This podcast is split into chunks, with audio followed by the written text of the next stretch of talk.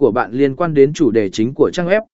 Tạo các liên kết nội bộ đến các trang liên quan khác trên trang web của bạn để cung cấp sự liên kết giữa các nội dung có liên quan. Ba Cấu trúc URL thân thiện. Tạo cấu trúc URL dễ đọc và dễ nhớ, tên miền và cấu trúc URL của bạn nên phản ánh nội dung của trang một cách dễ hiểu. Hãy sử dụng từ khóa chính trong URL nếu có thể. Sử dụng từ khóa một cách hợp lý, thêm từ khóa chính vào phần cuối của URL của bạn. Tránh sử dụng URL quá dài hoặc có quá nhiều